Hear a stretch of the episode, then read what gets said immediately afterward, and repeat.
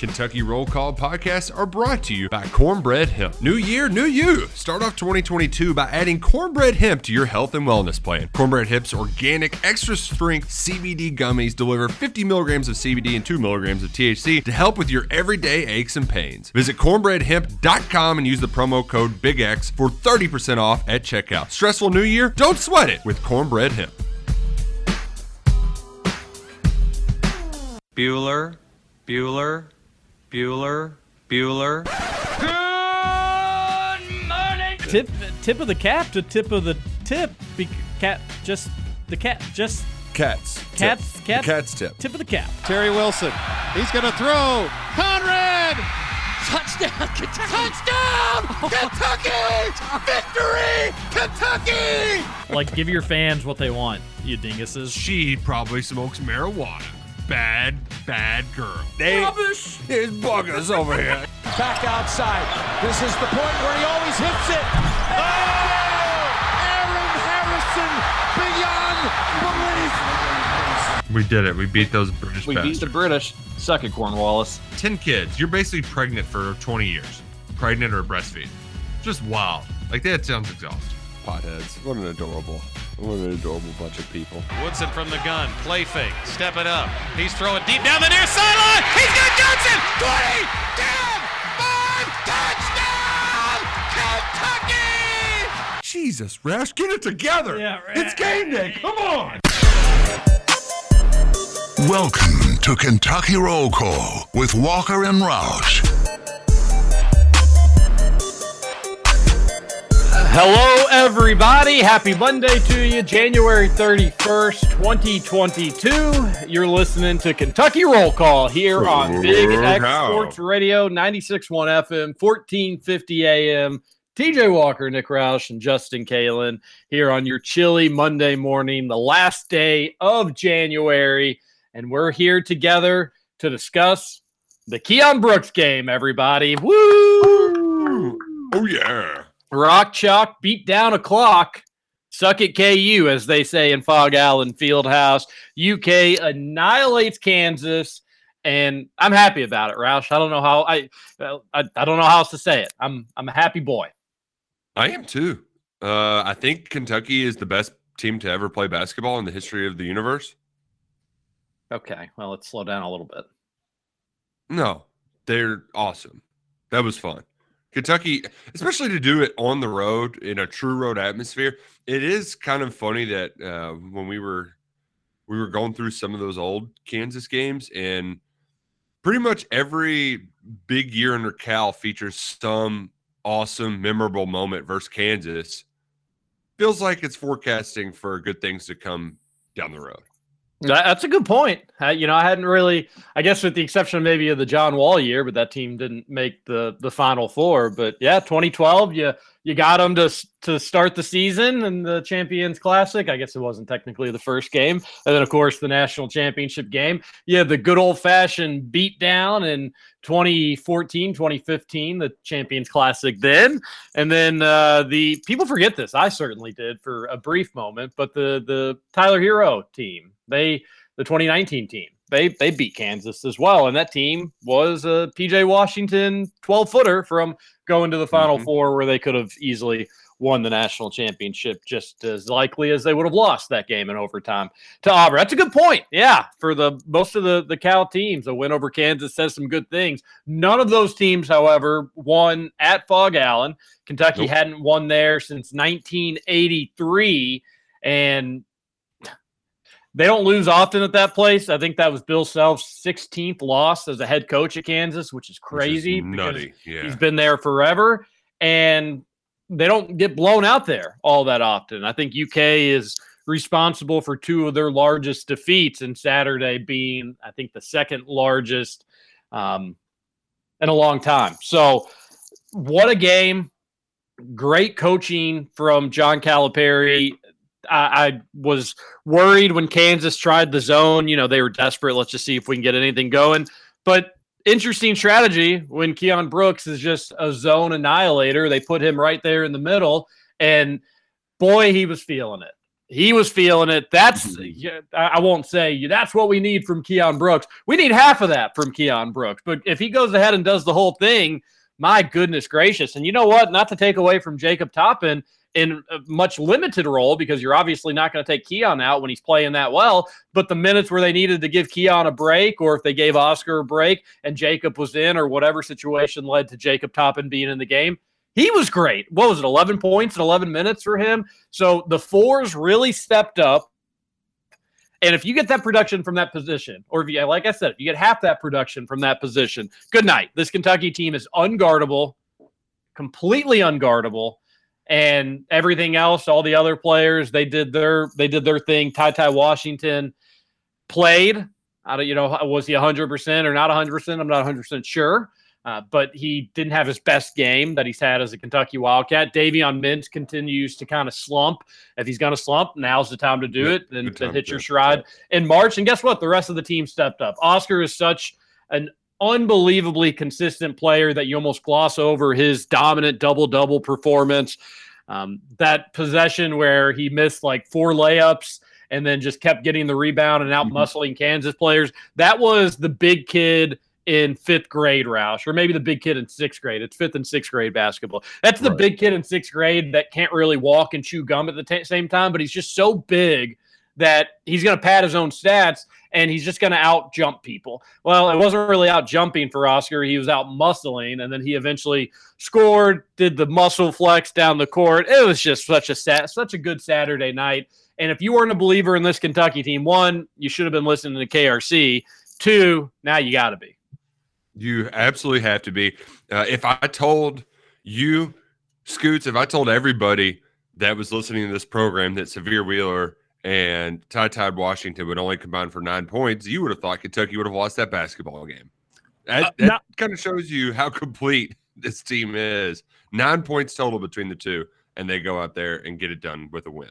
On a normal game, yes, I would agree with that. But when you got Keion on the opposite side of that, pouring in 27, that kind Yeah, of kind of levels it out. Uh, Justin, uh, that's the point. Nobody expected Keion Brooks to score 27 That's true. points. Yeah, that's true. I'll, I'll tell you what, though, guys, I I am Kellan Grady is quickly climbing up my power rankings of favorite Kentucky players of all time. The way he that third three he made, he was literally facing Kentucky's basket or Kentucky's bench when he caught the ball, turned 180 in the air and splashed it home. That that's incredible. You don't see anybody do that. Eh, He's becoming, you know, I said that like if he's set and the ball's thrown to him where he wants it, then I feel like it's automatic. And then he just basically did the opposite against Kansas, where he was just like leaning, falling over. Uh, he had that transition three as well, and where he's a little off balance and just was draining them. And also, Scooch, I think you, I feel like at some point this season you said the same thing about Oscar. I think you're falling falling in love with this Kentucky team, if I if I'm not mistaken. I, falling in love's a little deep. Let's let's pump the Uh, brakes on that. But they are falling off. they are a heck of a lot of fun to watch. If if I put my fan fanhood aside, it's it's a heck of a lot of fun team to watch. It is uh, you, and that's that's mature of you to say that, and I totally agree. It's just I don't know, and I think that's why you saw so much national love on Saturday that really hasn't been there, and Kentucky really hasn't been healthy. But this team is healthy. Just a fun basketball team to watch. They've got a bruising big that can also score. They've got guards that can all shoot it. That can uh, two of them can get inside and break down a defense. It's just kind of a, a, a fun basketball to watch and it's easy on the eyes because it's offensive driven but it's also while it's not Calipari's best defensive team the effort and the energy is always there Roush. It's a team that really plays hard. They don't take too many possessions off. You could maybe attribute that to a more experienced group where they kind of just get it more than sometimes you see from freshmen. But it is just uh it's appealing to the eyes to watch Kentucky play basketball. And we haven't really said that since maybe 2020, but that team was, you know, Manuel Quickley when he was in the zone, he was a hell of a lot of fun to watch. And if him and Tyrese Maxey were were getting it going, it was a good time. But it was more of kind of like they were defensive driven. Ashton Hagans wasn't the best offensive player Kentucky's ever had. This is as fun as a Kentucky team to watch, I think, maybe since the 17 team, you know, if you preferred those guards getting up and down the floor, if not, maybe just the domination of the 15 team. It's just, it really is a, a fun group. It's fun and as you mentioned, the the way that they can just put up points in a hurry. We saw that against Tennessee, where they shot what like 78% in the first half to score 50 some odd points. But they put up a 50 burger in the first half, and it wasn't just by being unconscious shooting the ball. Like they did it just by sheer willpower. Uh, I, I can check the stats real quick, but I don't I don't think they were shooting anything insanely great in that for okay. Uh 61%. I take that back. But the, the overall point though is like they when they get hot, this offense is humming, absolutely humming. And to go out and get a 50 burger right away, put Kansas on their heels, even when they did get that little 7 0 run in the second half using the zone, that was just a little bit of a speed bump. Um, they, they were not slowing down these Kentucky Wildcats Saturday night. No, When- no, when you- no, you weren't. when you think about this team come say March, it, TJ, one caveat that you always say is if this team's healthy. If this team's healthy, Kentucky has all the pieces needed to win the national championship. And, and there's no way you can argue against that. I mean, they have their good point guard who dishes it out. Oh, and then they have a backup point guard who plays at the two as well. Um, they've got their big man. If if Keion and and Toppin could play like they did, like you said, I mean, I mean, this is a scary, scary team come March. Yeah, and that that was that was honestly, I think it, it's going to be tough to top that UCLA CVS Sports Classic 2014 2015. But Yeah. that's in the conversation for one of the best halves of basketball that Calipari's ever had. Uh, to go to go into that atmosphere, college game day, and then just basically ho hum drop 50 on them in the first half, like it was nothing. You, I, I wish, oh gosh, I wish I was at that game instead of the one in, in 2016. But that atmosphere is special. I know a lot of Kentucky fans made the trip and, and you were rewarded with such a treat. But just even the what you heard on TV, what you could see, what Yeah. you could hear, the air was completely taken out of that place. It- you could hear a pin drop or you could hear thousands of cats chants, which that doesn't happen at Phog Allen Fieldhouse. You don't get the opposing team to just drown out the home crowd, the home noise, all of it. Go Big Blue, the Cats chance, the whole the whole shaboom. But 51 points in the first half, that's going to go down in history as one of the best Calipari halves of all time. And I've been a big believer in this group since I wouldn't say since the start of the season. You know, I needed to kind of see it. But once you saw that the way this offense was going to operate, the experience of these guys and how hard they played, the the Notre Dame loss was a bad loss. There's really no other way around it. Although Notre Dame's been okay since then. The LSU loss, who I, I couldn't couldn't care less about that one because of the injuries, and I, I wish Kentucky was able to capitalize, but they were right in there. You saw a lot of fight from those guys.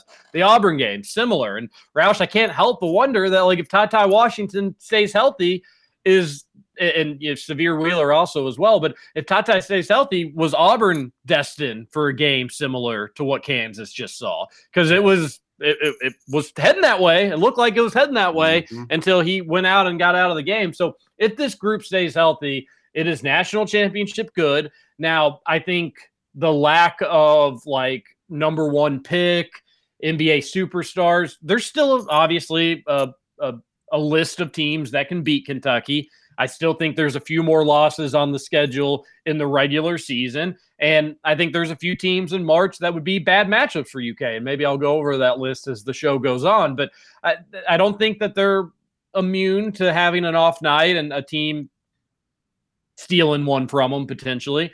But if they're healthy, they're going to be in a dogfight at a minimum. I don't see this group getting blown out.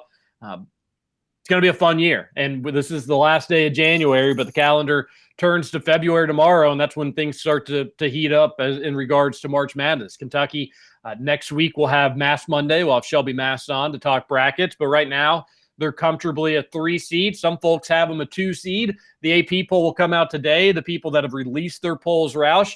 Kentucky, I don't think it's going to be surprising if you see Kentucky ranked as highly as fifth in the AP Yeah. poll. I would maybe guess six if I, because I think some people have them. But a lot of the national experts, like the lead figures in college basketball, whether you love them or you don't, they've got Kentucky third or fourth, uh, which is pretty crazy. So you're going to see a huge boost in the rankings. Seeding wise, I think if I were to guess, if I was doing a bracketology, I'd have them as a two seed as of today.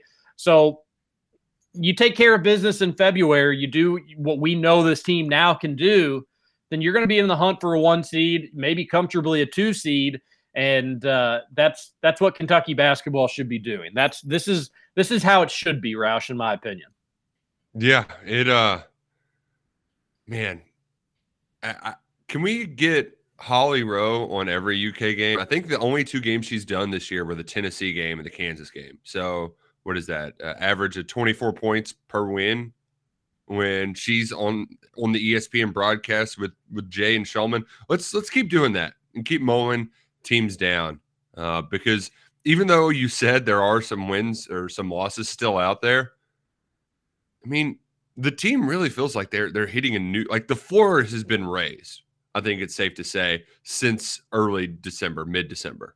Feels like this team's when you can have Keion Brooks fill the void left by your guards, you really are taking it to a new level, and you are playing like one of the five, six, seven best teams in all of college basketball. So you're right. There's going to be a, a letdown here or two.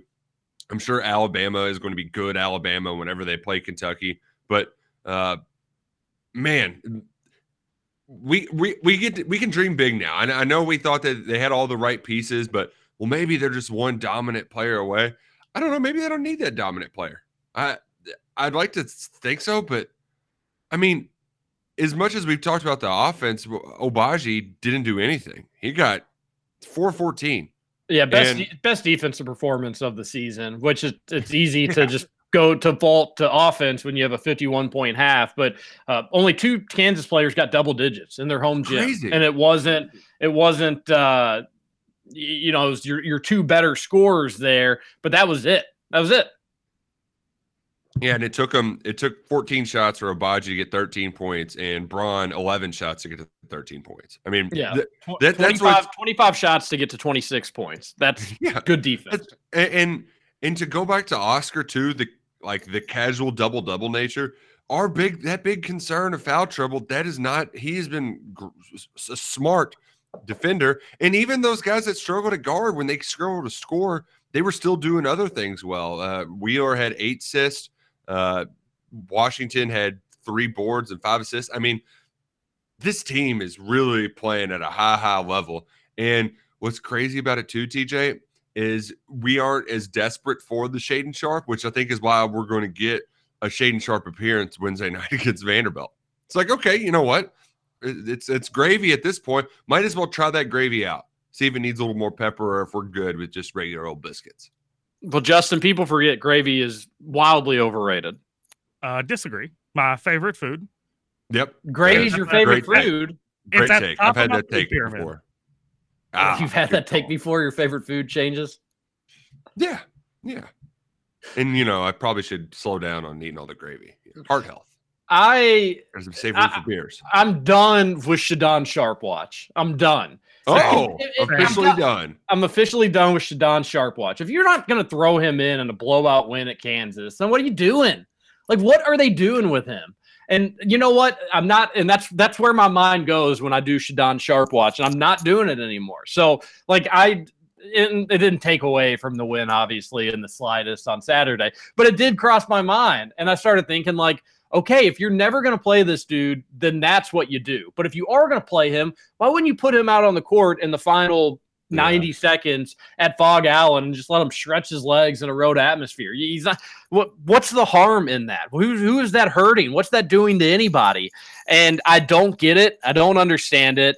So I'm done worrying about it. I'm done thinking about it. If he gets out there on Wednesday, then great. That'll be lovely, Roush. I'll look forward to seeing how he can help an already dominant team. And hopefully he can, because I think it could only help Kentucky just be even better.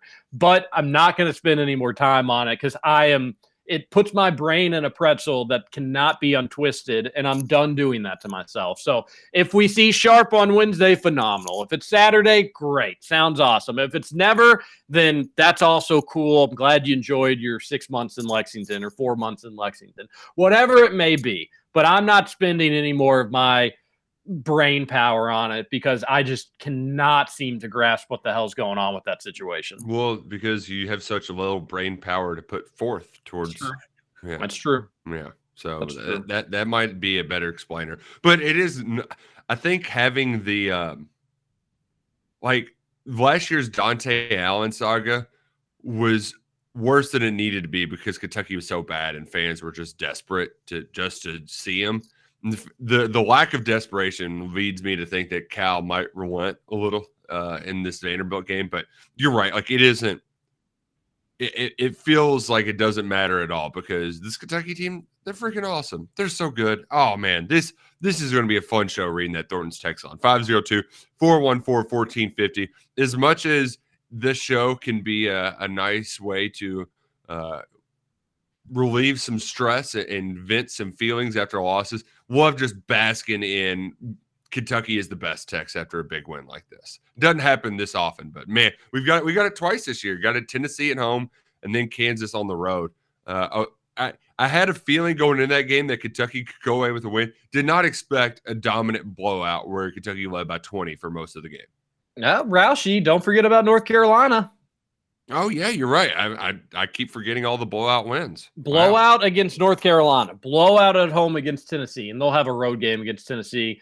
Which, I, if they blow them out, boy, that'd be swell. Uh, but I would just settle for a sweep of the Vols. Would be would be beautiful also regardless of how you do it. And then a blowout win at kansas. And we all we had krc's day at the ballpark on saturday for the u of l duke game. Uh, normally if you had this place if you had u of l playing duke the same day kentucky's playing kansas there'd be a buzz all throughout the city. But obviously louisville's kind of going through their own stuff. But it was a good atmosphere. But we got to see up close and personal how if u of l didn't back out of that game that you could add Louisville to the list of teams Kentucky blew out. So in the same season, you could have had a North Carolina blowout, a U of L blowout, a Kansas blowout, a Tennessee blowout. And are you not entertained? Gladiator voice. This is this is beautiful. This is what it's all about, folks. And I think last season did a lot of damage to a lot of people. I was right there with you all. It stunk. It was hard to watch. We needed something good coming off a pandemic year where the tournament was taken away from us, and it didn't happen. But the boo boo has been kissed, the band aid has been put on and taken off, and it's healed. And Kentucky basketball is back. Back. All the way back. Justin, did you have a good time at the game on Saturday? Yeah, I did. It was a good time. I actually meant to text you yesterday. Thanks for having me. It was uh yeah, we had a we had a blast, I thought. Hey, wow. I even got my nap in. Hey, I knew I, I, knew you I knew you'd be able to. You just had to lay down the law to to Duke. Justin and Roush were just throwing them back left and right. um just well, let, let's go to a break. We got to we'll, we'll talk a little bit about heading to the KFC Yum oh, Center God. on Saturday. Yeah, we, we, got a few, Justin locker. We've got a few stories, yeah, and we're gonna have to do a locker stuffing as well. But it was a good time. This is gonna be a fun show, and we won't waste uh, too much time getting to the Thornton's text line because it is packed. A lot of people celebrating on Saturday night by texting into the Thornton's text line. You can celebrate right now by texting in 502-414-1450, and you can treat yourself to a Thornton's donut to get your week started right. Last day of January, you've been good. Have a donut Go get some coffee. Start your week off the way that you should at a Thornton's. They're basically on every corner. This is Kentucky Roll Call on Big X Sports Radio. We'll be right back.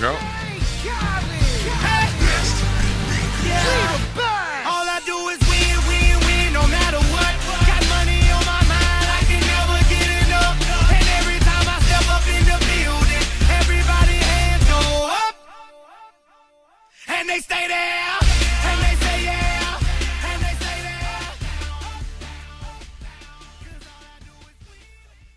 Welcome back to Kentucky Roll Call. Now let's go to Ollie Williams with the adopted pet of the week. Who wants this dog? Thanks, Ollie.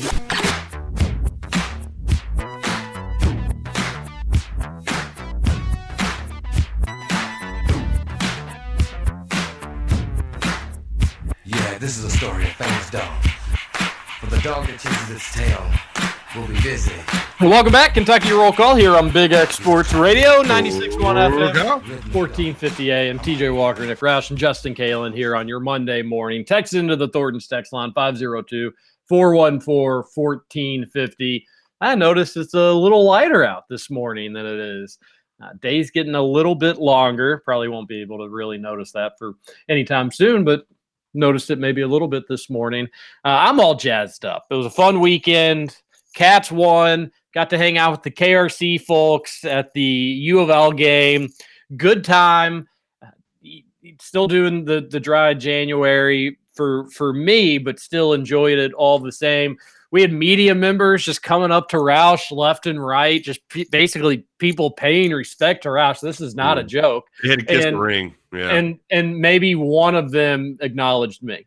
Maybe one of them knew who I was, which I'm totally okay with that for what it for what it's worth. Roush was getting a ton of crap for wearing red, um, and then I've I, my, we've had those seats since the Yum Center was uh, created and built, and never have been on the jumbotron as much as we were on Saturday. Roush, you were a magnet on that thing. Did we we made it what three times? I think. At, at least that we knew, and then we then there's other cameras that weren't the jumbotron shit cameras that were like focusing in on either you or Scoot. So, uh, very very popular man on Saturday. Oh man, it was it was it was fun. It was it was a lot of fun. Uh, I enjoyed uh, getting to boo Coach K. That that was a good old time. Um, Yeah, while they were giving him his bottle of bourbon and a bat, us three were just booing. By the uh, way, so can we talk about that? Because we had speculated that it was Makers. Unbelievable. And, and I get they dipped it in white and, and blue and put his face on it, but Makers, really? yeah, it's a very Kentucky thing to do. I, I just feel like there's so many better Kentucky bourbons that you could have gave the man. Give him Makers. Do you know you don't like Maker's Mark? I mean, it's okay, but there's Uh, I could think of five or six I'd rather have off the top of my head. But the gimmick though is the bottle. That that's always been Maker's thing. So that's why they went with it. I'm sure because you could do a little custom thing like they did with the custom bat. And I would have been uh, upset about it, but it was kind of cool that Denny Crum was the one who gave it to him because then was Denny cool. could kind of rub his nose in it. Like, yeah, remember all those times you used to lose to me back in the '80s? That was fun. Um, so glad they got to do that part. There was a lot of Duke fans there, um, including two guys sitting in the front row, right in front of us. And one oh dude, man, he had on a construction hat. It was a blue construction hat, and it was like a legit. Like you could wear that on a job site. And he had put like stickers and wrote Duke all over it. And then he, I didn't know what it was at first, and I realized he had a Blue Devil golf cover. And whenever they would do something good, he would just hold up that Blue Devil golf cover like it was a puppet and just like wave it. These guys were fanatics. They were two of them. They were middle aged and they were just decked out. And they, may as well have had like Duke face tattoos with how big a Duke fans they were. And they would, you know, they would cheer when Duke would score. That they were nice. They seemed to be having fun and they were having fun with the people around them. There were a few UL fans that were kind of crabby and telling him to put down his little golf head cover because it was getting in the way of the view of the game. But there was an M. Night Shyamalan twist with about eight minutes left in the first half. These Duke fans were just loving life. We were in the second row, they were in the first row. And wouldn't you know it, with about eight minutes left in the first half, somebody comes up to him and says, I think you're sitting in our seats. These Duke fans weren't even supposed to be there. Oh, and then even bigger plot twist: the person that had actually had those seats is a close friend, a friend of my wife's. Yeah. So uh, Nick's wife just actually like kind of scooted down and found an open seat right behind them and just got to talk with her friend for the game. There were some open seats, but it was actually supposedly the best crowd U of L's had at the Yum Center this year. There were a ton of Duke fans. I I'm guessing if you're a Duke fan and you lived in like Indianapolis or St. Louis or Cincinnati or really any part around Kentucky or Nashville, you'd probably say like, all right, this is our last chance to see Coach K. Um, probably going to be a win too. So let's let's travel there. And U of L played tough, hung tough for uh for a half and half plus, really tied at sixty there. And Yeah. that's when JK forty seven did the dumbest thing he could have done. I had a small fortune on the over. And 60 to 60 with like eight minutes to go. The over under was 143. And it was like, all right, at a minimum, you know, free throws, I should be good, fouling and whatnot. And then U of L decides to not score a field goal for the next seven minutes. It went on a 12-0 run, and it, it it's kind of been the story for U of L. They have like these really dumb sequences where they don't do anything. They started the game, I think, down like 15 to two or something ridiculous. Come all the way back, tied up, and then Sydney Curry gets swatted at the rim. He probably gets fouled by one of the guys that was there. They don't call it, and the air was like slowly let out of the arena from that point moving forward. And I had bet the cards. TJ had the over, and Justin just, oh, you're fine, you got this, and just Every time he had a completely chance to jinx, he was just jinxing. He was jinxing left and right. What do you have I to mean, say for you yourself, act like Scoops? How- you, 'cause you all were acting like I was doing that on purpose. You had just said to me, well, we're at 120, eight and a half minutes left. Yeah, so you're going to be fine. I mean, that, that's not a jinx. If, and if you feel like that No, is, then I that's- truly, I truly apologize. But the one thing for you, TJ, is you shouldn't bet more than you're willing to lose. So that's Oh, that's oh, lesson oh. number one. Okay, So first now off, first It's- off, it's I, I, I'm TJ fine. Problem. Fi- First off, I'm fine. Lucy's gonna have dinner tonight, so don't you worry about me. Secondly, it's just I don't know why you speak that stuff into existence. It- it- you, I mean- got to be more mature than that. You got to be more mature. I'm not on the air. what do you mean? You're on. You're talking. You're right next to me, and you're saying no. You're good. You have nothing to worry about. It's like famous last words, buddy. Kiss of death from JK47. here's my thing as, as a broadcaster if i feel like if i'm on air calling a game that stuff comes into play in my real life i can't live like that are you kidding me Hmm. No, yeah, no wonder you're such a bad gambler. You probably jinxed yourself into oblivion true. left and right, left am- and right. i am on the iciest cold streak i've ever had in my entire life it's pretty bad Good, but hey at least ha- i'm not round betting on louisville against duke we hey, it was close. You know, if they hit that three there late, it's uh they they very well could have covered. And when it's sixty to sixty, you're like, okay, looking like a cover is going to be pretty solid here. Both teams missed a bajillion free throws. Uh, Yeah. That stuck to not hit that bet, but it was a really fun afternoon hanging out with the KRC folks. That arena still is just a thing of beauty, and sounds like uh, Kenny Payne will be roaming those sidelines sooner than later. That's seems like pretty much everybody at U of L is on board, has come to the conclusion that he's going to be the guy. There were some reports whether or not he interviewed for the job. Uh, I think the AD said that is not true, but who who knows? But um, good time, good time on Saturday. Yeah, it was it was fun being in uh in big time atmosphere like that, just drinking some beers, having some cold ones, and watching just, great people watching down in the lower bowl of the Yum Center. Uh, especially Our Lady in her her red leather jacket. She was just Oh. after it. I mean, it, didn't matter. No, she was she was basically dancing the night away. It, it was it was fun to see her excitement, and then the mullet guy on the bench. I did not know Louisville had a mullet guy, but he is an enthusiastic member of uh, the, their their bench squad. And so you know it was, it was a good time. The uh, the people they pull out of the stands to do those contests though, I don't know what like how you develop the skill to see who is the most unathletic person possible to be able to shoot shots, but they're able to find them, man. They are able to find them. It's impressive how bad those people are in those uh, timeout contests. Well, when we were walking in and we went to the concessions to start, right out, right next to us, they were a guy was yelling, "Sign up for the half court shot at halftime! Sign up for the half court shot at halftime!" And I always wondered how those things work. Do they just like text you if you're the winner, or, or how do they how do they alert you if you're the winner and where you need to go? But it did dawn on me that like, oh, these people get to see the people signing up and I would have no doubt about it, Roush, that they make like little notes like, okay, scrawny guy, uh, check. Mhm. And then they're and then they go to their list and be before they do their quote unquote random draw, they because you know, uh hell, you saw it at the Kansas game that people hitting half court shots. If you if you get somebody that's capable of doing it, some some businesses stand to lose some money. And the person that did the half court shot at the U of L game was it was it was a disgrace. It was a disgrace. Nowhere close. it wasn't any worse than the free throw competition though I mean, Oh, to make gosh, only yeah, that's a good point. three uh, three free throws in what thirty seconds? Well, Like the it- guy the guy was wearing and uh, you know, I don't this is no disrespect. I feel like people are going to take this as a shot at Big Blue Drew. It's not.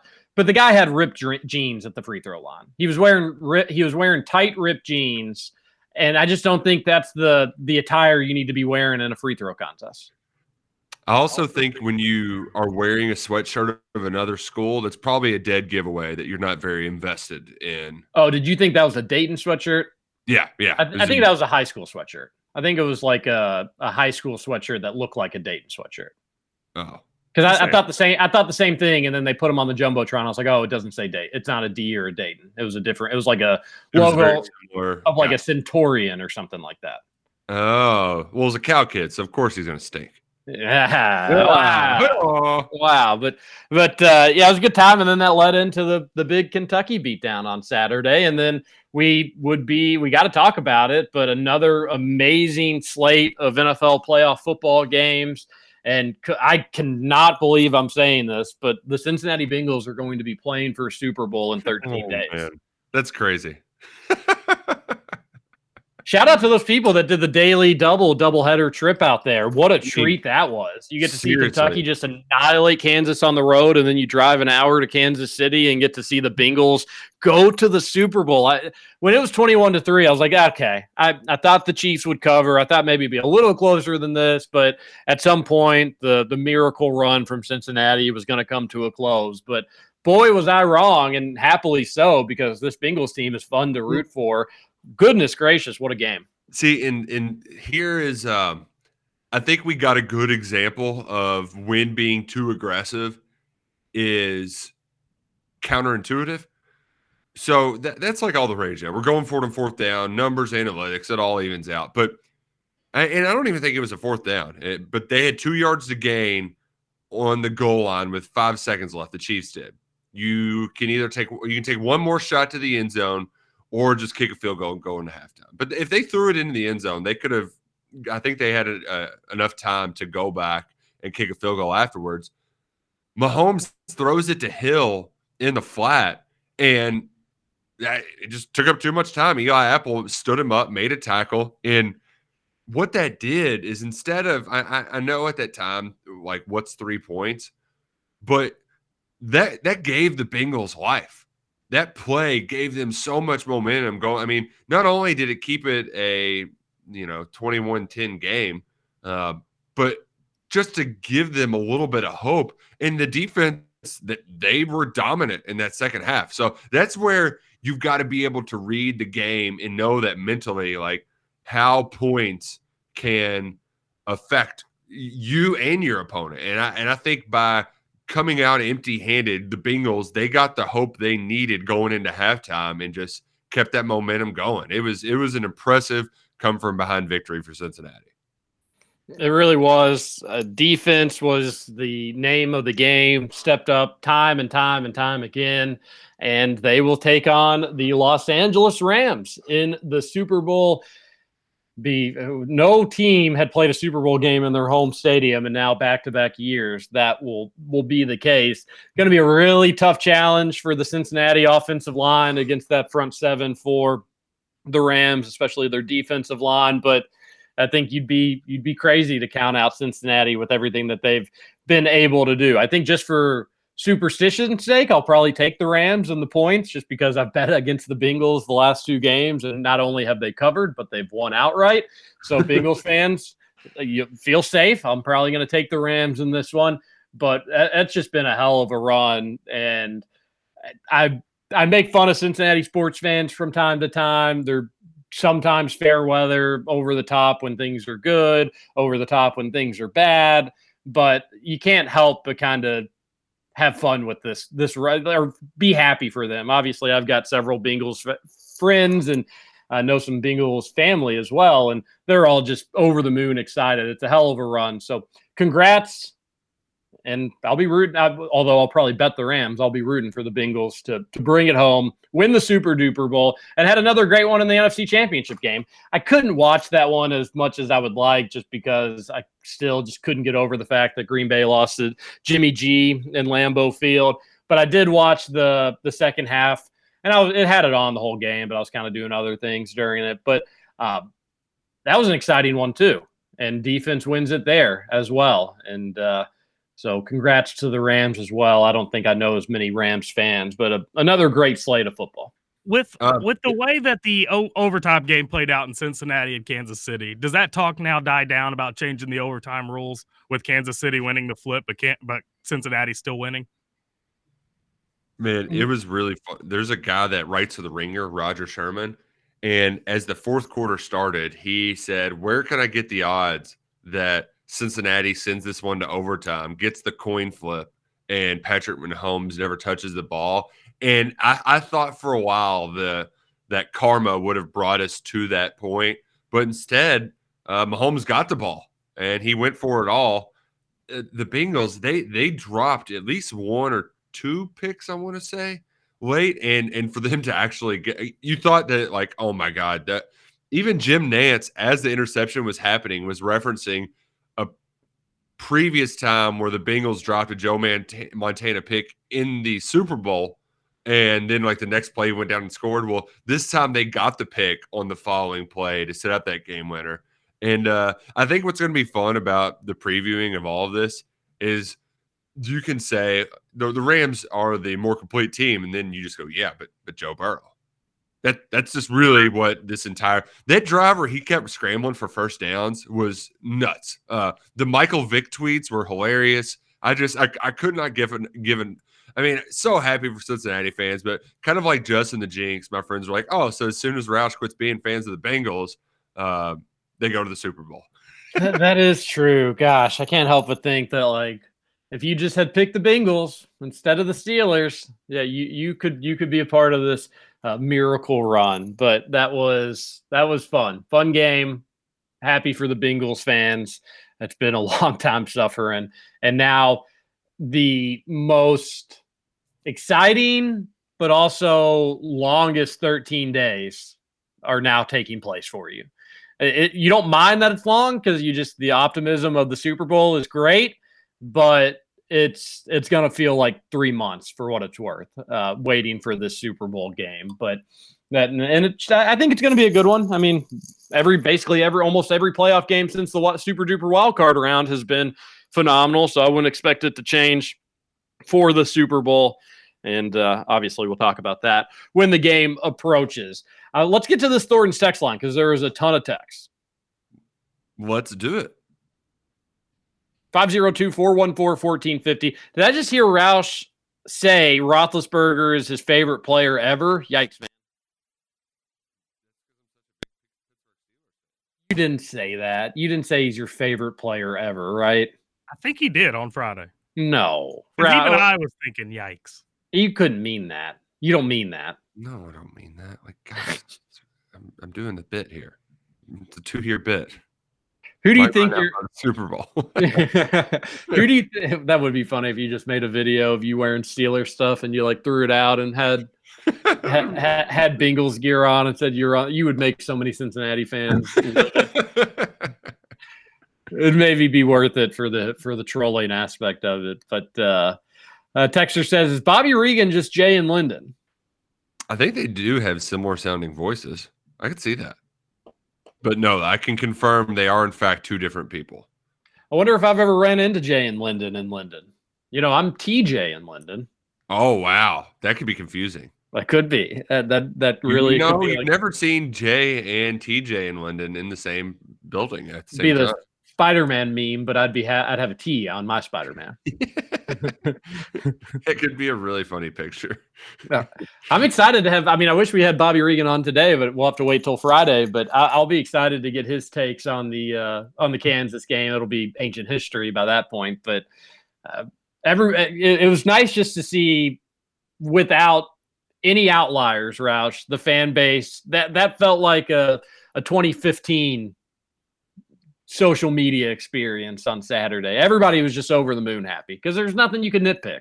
The whiners had nothing to say, rightfully so, and everybody I think was just united in like this this team is is cool. I like this team. Special team, special group. This is going to be a fun fun final 2 months of the season.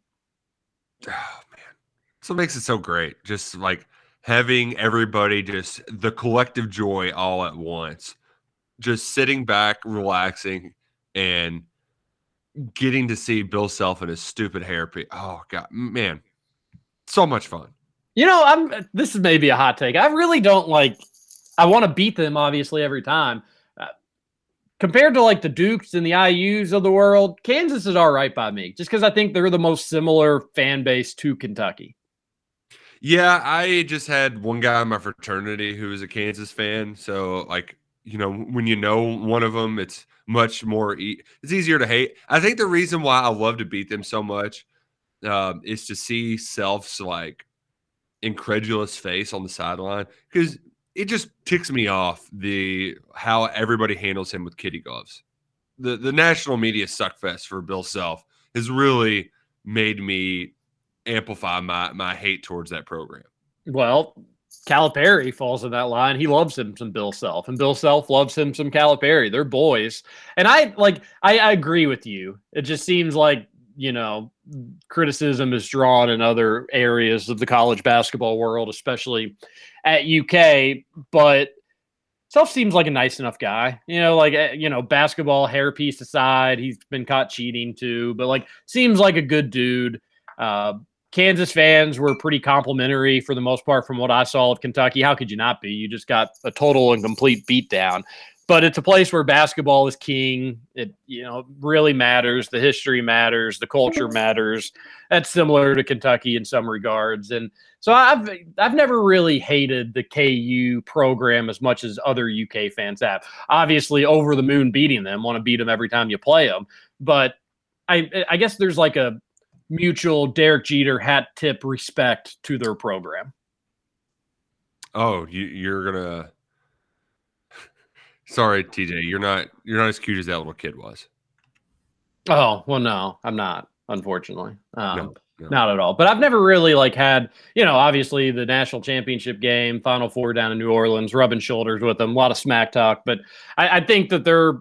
I can't give me Kansas over Duke any day of the week. Uh, North Carolina, they're they're frauds for the most part. They've got a loyal fan base, but it's more of like, huh, should we go see the basketball game today? Yes, well, well we could, we could have our caviar and watch the hoops.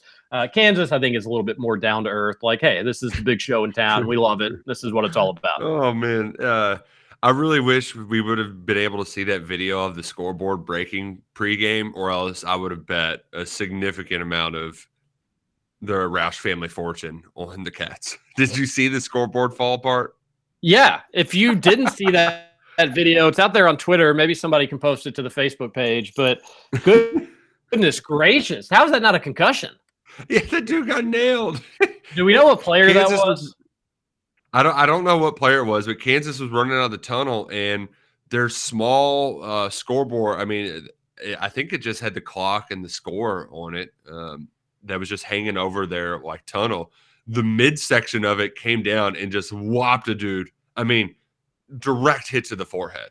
It's like those head on, apply directly to the forehead. I mean, it nailed him. It did. Uh, that raucous atmosphere backfired quite literally. Uh, glad he was all right, all things considered, because he just got drilled in the face. And then the other players like having to kind of dodge it in real time there. Uh, pretty, pretty wild scene. A texter on the Thornton's text line 502 414 1450. I've been hard on Brooks. This is what I want to see. When he plays within himself, he can be a game changer for this team. Happy for the kid on this stage to show this. I'm sure there are a large amount of scouts there. He's making some money tonight definitely probably made some money or at least just got on some radars, which is good for him. He needed to have a game like this, but to do it on that stage with all the eyeballs, that was huge. And this is something that I think most, I think like 95% of people are going to be able to realize this. That doesn't make the Keion Brooks criticism unwarranted before this game. And it also isn't a realistic expectation to say, well, now we know that he can do it. We need to see it every night. He's not going to have near 30 point games consistently. And that's just, that's not how this thing's going to work. The criticism before this game is fair. We just want him to be more consistent, especially in big games. Show something, do a little bit of this, do a little bit of that. Um, Saturday was just him knocking down the shots, Roush. He, he was putting himself in a lot of the same positions he has. Um, now the zone allowed him to work kind of the middle of the free throw line a little bit more than he normally is, in the middle of the paint a little bit more than he is. But he was just hitting those baseline shots. He was hitting his jump shots. Uh, it, it, he played aggressively, and you could tell confidence and all that. Blah blah blah. All that was good, but he was just hitting the shots, and hopefully he can do more of that. Uh, doesn't take away from some of his going and hiding games that he's had this season. And it's not realistic to expect him to do this every night, but that is just knock down your shots, Keion. Bada boom, bada bing. And that's how it can look for you. He knocked down his free throws too, um, because he he because he played aggressive. He went to the line a lot. I think when he scored the 15 of UK's first 17 second half points, I want to say that six or eight of them were from the free throw line. Uh, and it was because he was playing aggressive inside. They were devoting a lot of attention to Oscar Tshiebwe, and Keion was taking advantage. So, um, but but to go back to your original point too, like I, I think we've always known that Keion has games like this in him. Maybe not 27 points, but he certainly had some this year where it's like 17 here and there. It's just and it's and it always has been the the inconsistency. So happy to see him have this big moment. Um, but I, I you know I don't, I don't think anybody's going to expect him to to do this regularly. But you know what though, the way the numbers are playing out right now, he's averaging double digit scoring. I think he's second on the team in scoring right now. Um, huh, I wouldn't. Have, I would not have guessed that. Yeah, uh, he's at uh, I think over eleven points per game now. So it, I was it, I was happy to see him have a big game. Yeah, it, yeah. You know, it's been it's I wouldn't say it's been like a rocky career at Kentucky, but you have a tournament taken away from you, and then you know he was kind of calming presence on a pretty terrible team last year, and he had to deal with injuries, obviously. And then this year has been a little up and down, but everybody's kind of circled the four position as if their team has a weakness, it's probably at the four position. And I've been leading that charge for what it's worth. I'm not going to hide from that.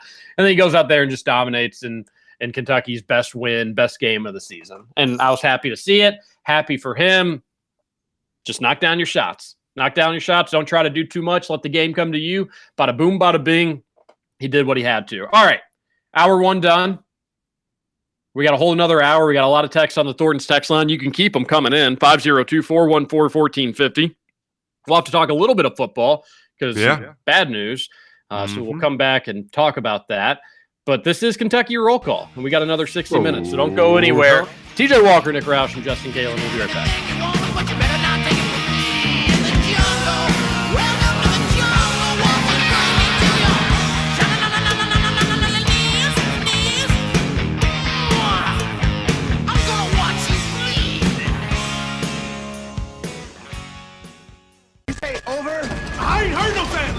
Welcome back for hour two of Kentucky Roll Call. Nothing is over until we decide it is. With Walker and Roush. We're just getting started, bro.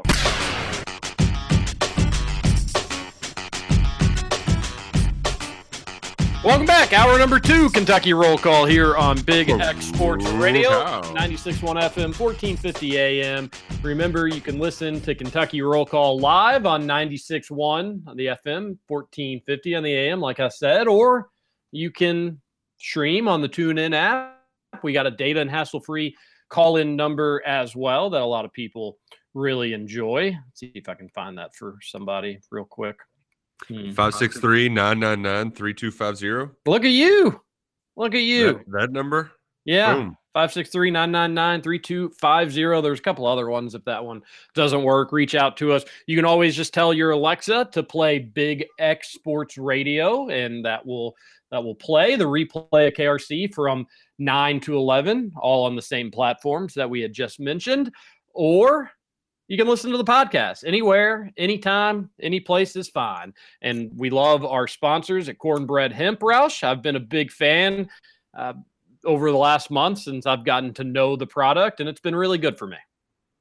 Yeah, if you use the promo code Big X, you get 30% off at checkout. Whether you're going to try some of their gummies, uh, maybe their CBD oils, uh, they've got a variety of products for a variety of applications, whether just got a little bit of anxiety, or maybe you got some some aches in your shoulder, maybe you got a little tennis elbow. Uh, you know, got to get that golf swing back in shape you try the CBD out for the first time. If you go to cornbreadhemp.com, just go through their product finder and they'll help you get what you need to help you out. Uh, CBD has a variety of uses, and the organic full spectrum CBD comes with a little bit of an extra punch uh, with a little bit of THC sprinkled in there as well to give you that extra strength, efficacy just it, it, packs a punch at Cornbread Hemp. So use the promo code Big X at checkout and get 30% off at cornbreadhemp.com. Do it. It'll save you some money and you will not be disappointed with what you get. Roush, I'm a little disappointed with the news over the weekend that Nick Saban is sniffing around Lexington. Yep, and it sounds like he is going to take Kentucky's offensive line coach, Eric Wolford. Bama Online was the first to report at their 24 7 site. And uh, overnight, Chris Low from ESPN, who's really plugged in at Tennessee and Alabama, confirmed that Wolford will replace Doug Marrone, who I, I, didn't realize he was leaving, but apparently he is going to join Daboll up at the New York Giants. So uh, can't say I blame Eric Wolford for taking the job at all. Uh, it's a pretty good gig. He's coached a little bit of everywhere. It also doesn't surprise me that he's moving on quickly. Uh, I think four years at South Carolina might be the longest he's been pretty much anywhere. Um, so he, he's he's not one that sits still for long, but I think ideally you would have liked to keep him around at least for two seasons um, because the offensive line did play well this fall. Um, and I think more importantly, you're losing two of your best recruiting assistants in one offseason in Jon Sumrall and Eric Wolford. Uh, Wolford didn't necessarily have a home recruiting territory. He recruited a bunch of different spots.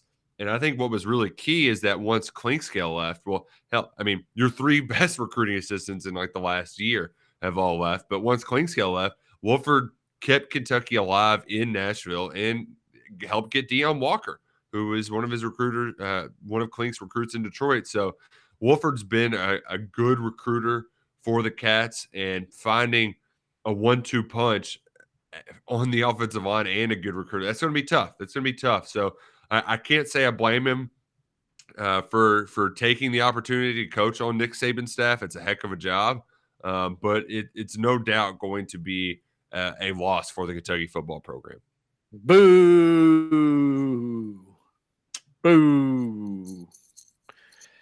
Uh, bad news. Seems like. Yeah. I, I guess. I guess we should have trust in Stoops to make the right hire to replace him because he's been he hasn't bat he hasn't batted a thousand with coaching hires, assistant hires, whatever it may be, but pretty darn good. I really good as a matter of fact. So I guess you just have to give them the benefit of the doubt to to bring in somebody that they're going to feel is going to be able to go, do a good job. Any idea who that could be? I know all this is kind of moving quickly and was a little bit of a surprise, but any idea? No, not off the top of my head, uh, because like you said, it was kind of a, a late moving uh, deal right in the middle of NFL Sunday. So I wasn't uh, hammering phones. I know that uh, there might be a little bit of disappointment because yeah, Wolford was a Youngstown guy. You thought Youngstown might be hanging around a little bit longer, uh, but that's not the case. So I, it, it's one of those deals where I would expect Coen to play a role in this process. I, I don't know how big of one, uh, but like the offensive line coach is a pretty big hire, uh, especially for like it, it, typically falls on the offensive coordinator's shoulder. So I'm sure it'll be it'll go hand in hand. But that was something that Stoops Wolford was basically worked out before the season ended the year prior. So they they've had this thing teed up for a long time. Um, I think all things had gone well for the most part. Uh, you know, maybe there was a, a, few disagreements here and there over some things, but um, now the next guy, you know, Wolford had it kind of made. You know, he was able to kick Luke Fortner down to center and had a transfer portal addition at left tackle, so he didn't have to fill a lot of holes. But that, that next year, you know, that's there's a lot you're going to be missing. You're losing your tackles and your center. Um, in theory, you can move Eli Cox over and have that taken care of. You got a transfer portal addition in Manning um, that you can have at guards. Now, luckily, you've got this. You've got a solid foundation there um, where there are some guys that have been around between Horsey and Cox, and, and Manning's played a lot of SEC football as well. But uh, the next guy's he's he's he's got some talent, but he's got some work to do as well. So um, I I don't know that so as far as when they could, who it could be, when it could be locked up, who knows? But um, it's certainly a big hire on, on hands for Mark Stoops and Co. Yeah, and it's it's official. Uh, several different places reporting that Eric Wolford has accepted the same job at Alabama. It is Alabama. You're probably going to get some hot takes, Roush. I'm just going to throw these your way, and you can you can tell me the validity of the hot takes. Is well, if Kentucky football wants to be wants to continue climbing, you've got to be able to match Alabama's offers. I don't think that applies for like this job. Like Doug, that's maybe uh like, like you did that for Brad like you were able to do that for Brad White, but you're not going to be able to do that for every offer. Like some school some jobs are just more prestigious and they're going to take that job no matter what. Alabama offensive line coach is one of them. I'm not sure who was there prior to Marrone but I'm assuming that guy's got a great job now too. Like I saw some things that I think uh, Wolford was getting paid just under half a million dollars at Kentucky, and he could make, uh, I think, seven hundred fifty thousand at Alabama, if you're just going by what the last coach at Alabama made, Marrone, and what uh, he was make, what Wolford was making at Kentucky, a three hundred thousand dollar difference is significant. That's huge. Now, I do. I, I am just. I don't truly believe that hot take that I threw your way, Roush. I was just seeing what you would think when, because people are undoubtedly going to say things along those lines. Right. But I do think if can again three hundred thousand dollars for an offensive line coach, that may just be a a bridge too far to gap there. But I would say you do need you want to ideally in a perfect world continue to increase that be able to pay more than the vast majority of college football programs kentucky's already moving in the right direction in that regard and it is alabama alabama has more money to spend than anybody with maybe the exception of A&M, but it's just those two. And then there's probably a, a little bit of a drop off after that. Uh, but you, you do want to keep working towards, all right, this happened. We don't love it. We can understand it, but we don't love it. Keep working towards it, ideally not happening in the future, though. I don't think that's so much a hot take. I mean, but there's also a, uh, I mean, they've they've paid every like he, you can't pay everybody every time, and they paid the big three um, you know, so like that, that, that's what their money went to keeping Brad White and Liam Coen. And uh, you know, there's only so many. I mean, hell, even Clink got a promotion last year before he left for Michigan. Like, there's just some, there's just some places and fits that are going to outweigh money. That's just the the nature of things. I understand that, and and Alabama, it's it is Alabama, uh, but still don't like this news. I don't so much love your synopsis of where Kentucky goes from here. Uh, because it's a big year. You're right. You're losing two starters. One's going to be a first round draft pick, most likely, and you are now losing your coach. It's a it's a big year for the Big Blue Wall. Yeah. Be anxious to to see. Uh, generally, this stuff doesn't move overly quickly for UK. Right. You may get a name or may get circled in, and then you still have to wait like two weeks before it can become official. So maybe we'll hear some names thrown around by the end of today. I'm sure you'll be working the phones and and maybe Luckett even has just a list of candidates that that he has thought of could could take over this job. But I'll be anxious to hear some names. I want it. Uh, you, you want a recruiter, obviously, if you can if you can make that happen, and you obviously need somebody that's shown that they've coached a good offensive line, a talented offensive line before. Now, I will say South Carolina's offensive line was solid, but that wouldn't have been a team that you'd be like, oh, yeah, they're known to have a really great offensive line. So that's something to keep in mind with this new hire. If it's at a school that you don't think is like this traditional power or has been completely and totally dominant over the last few years, um, Wolford, everybody praised that hire, but you wouldn't have looked at South Carolina and been like, oh, we just stole the offensive line coach from one of the best offensive lines in the country. That's something to keep in mind. Yeah, and I, I would also say um, the, I, I, did get one name yesterday. I, I, forgot about this. Yesterday, I was uh, naturally giving most of my attention to the actual football games and not like, you know, it's like um, when you get that email Friday at five and you're like, I'll just I'll put it off till Monday. But I did hear one name throughout the process, and that's the guy that Jon Sumrall just hired, um, former New England Patriots assistant Cole Popovich. Um, he, he, related to Greg. I think he's Greg's son, maybe. Um, but yeah, I, have heard that that is a uh, th- that's a name that some guys around there like. But does that mean anything? You know, who knows? We'll we'll see how it plays out. But that could be one just to, to keep on your radar. Okay. All right. It will be kept on the radar. So that's some news. We got to we had to address it. Not ideal, not an ideal way to start the week or news over the weekend when it seemed like it was going to happen. But uh, I, there, there was some good news though. Yes, there was. Yes, yeah, there was. Shamar, Shamar, Porter, wide receiver from Nashville, who I think was recruited by Wolford, uh, four star.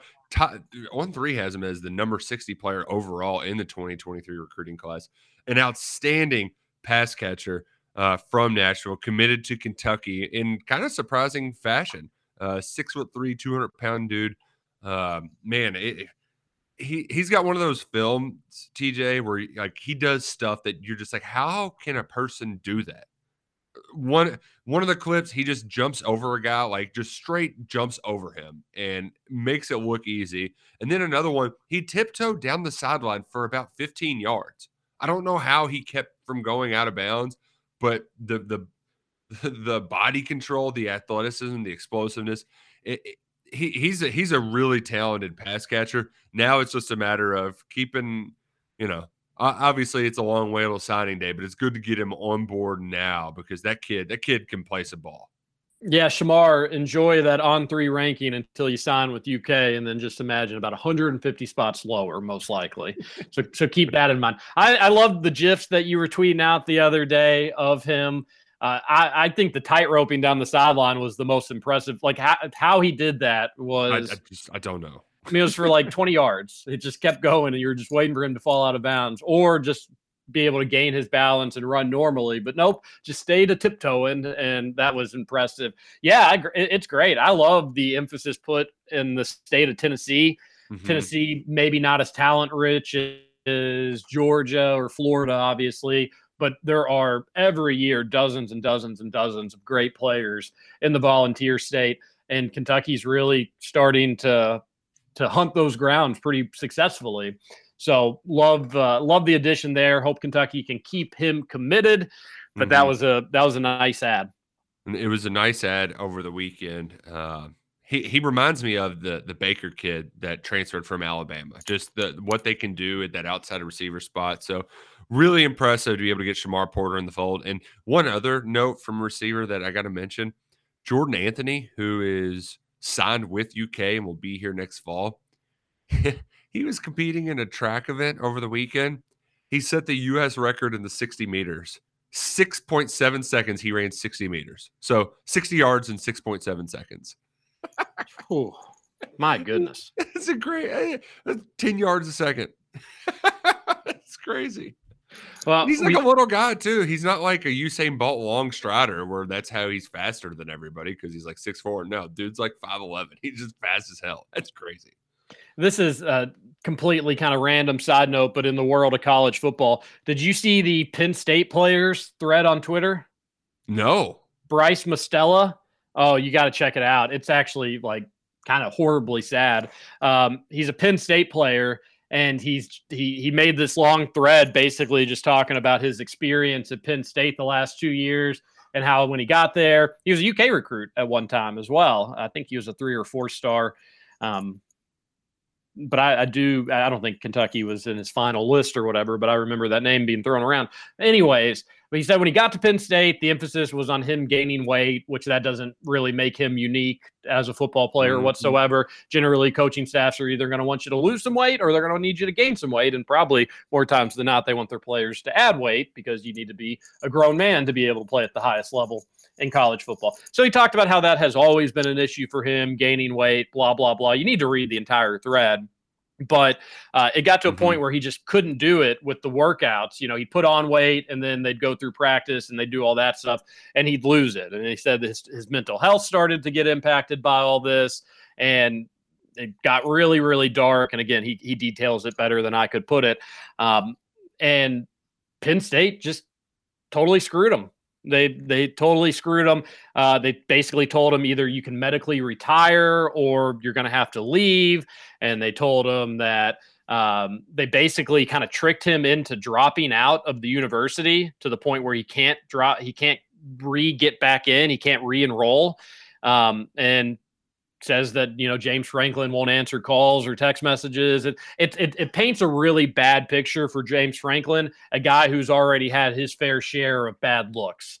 So read that thread. He's Bryce Mostella, M O S T E L L A on Twitter. Bryce with a Y too. Bryce yeah. with a Y, and it's um, ugh, it, it's an it's the ugly side of college football, Roush. Which, um, sadly, I'm sure this probably isn't totally unique to Penn State, but with James Franklin's track record, it's pretty eye opening. And now Neely Abendapudi is probably going to have to do something about this because it's it's disgusting.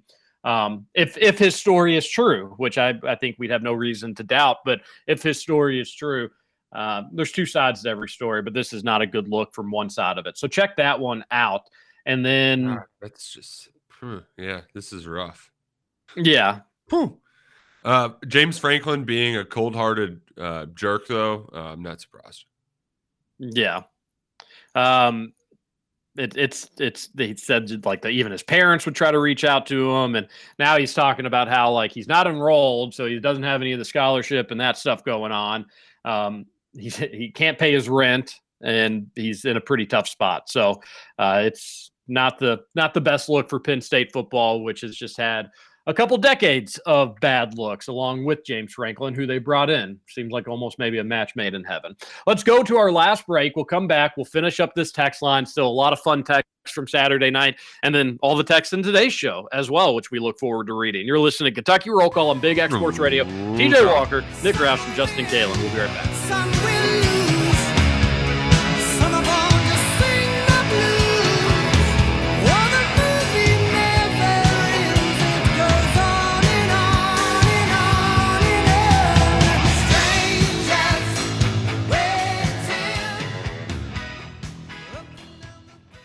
Welcome back to Kentucky Roll Call. Gee, mate, what do you want to do tonight?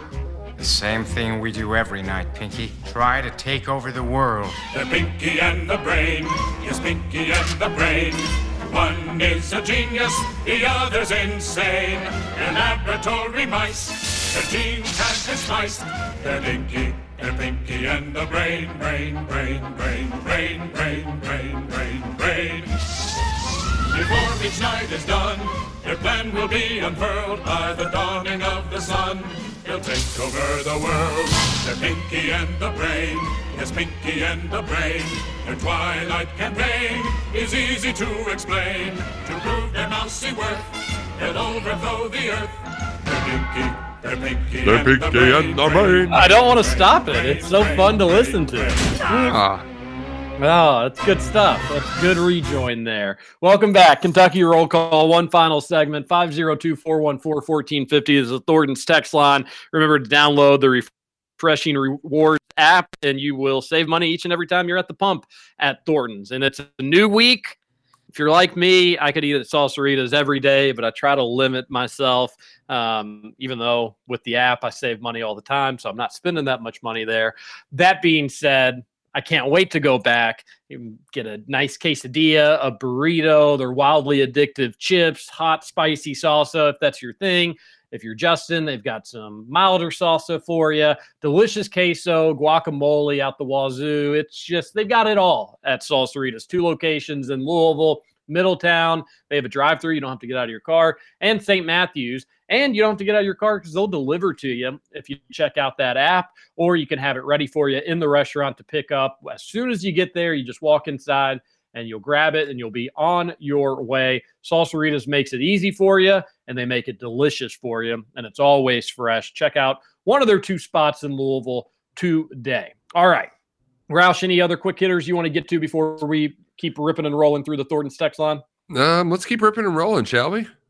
Yes, we shall. 502 414 1450. 502 414 1450. A texter says, oh, it's a long one. Fun fact on Neil Young, not Neil Diamond, standing up for what he believes in. The company that most recently purchased the rights to his music catalog also recently hired Jeff Kindler, who's the former chairman and CEO of Pfizer, as a senior advisor for said company. You think maybe old Jeff Kindler might have had some interest in Pfizer continuing to do well. For the record, I'm not an obnoxious Rogan bro like some people and don't love it or listen to it when he gets obliterated.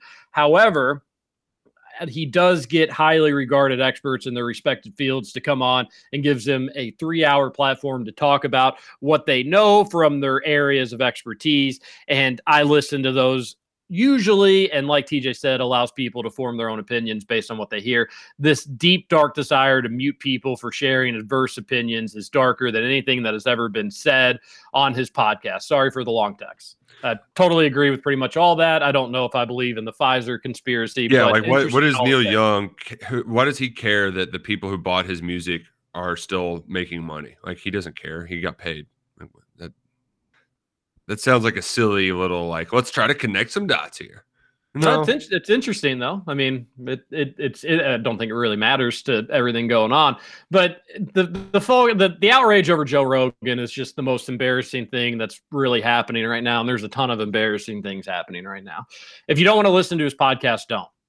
You don't care about people being misinformed with deadly information because if you did, then you'd want Dr. Fauci fired. I mean, immediately. He said vaccines would stop the spread of COVID. It didn't. He said that masks didn't work, and then he said he did. So if you're looking for anybody that's spreading misinformation, start with the lead medical advisor in the United States. The Joe Rogan stuff is just a joke, and you keep waiting for it to like level out and stop, but it it doesn't because that's the that's not the way that the culture works nowadays.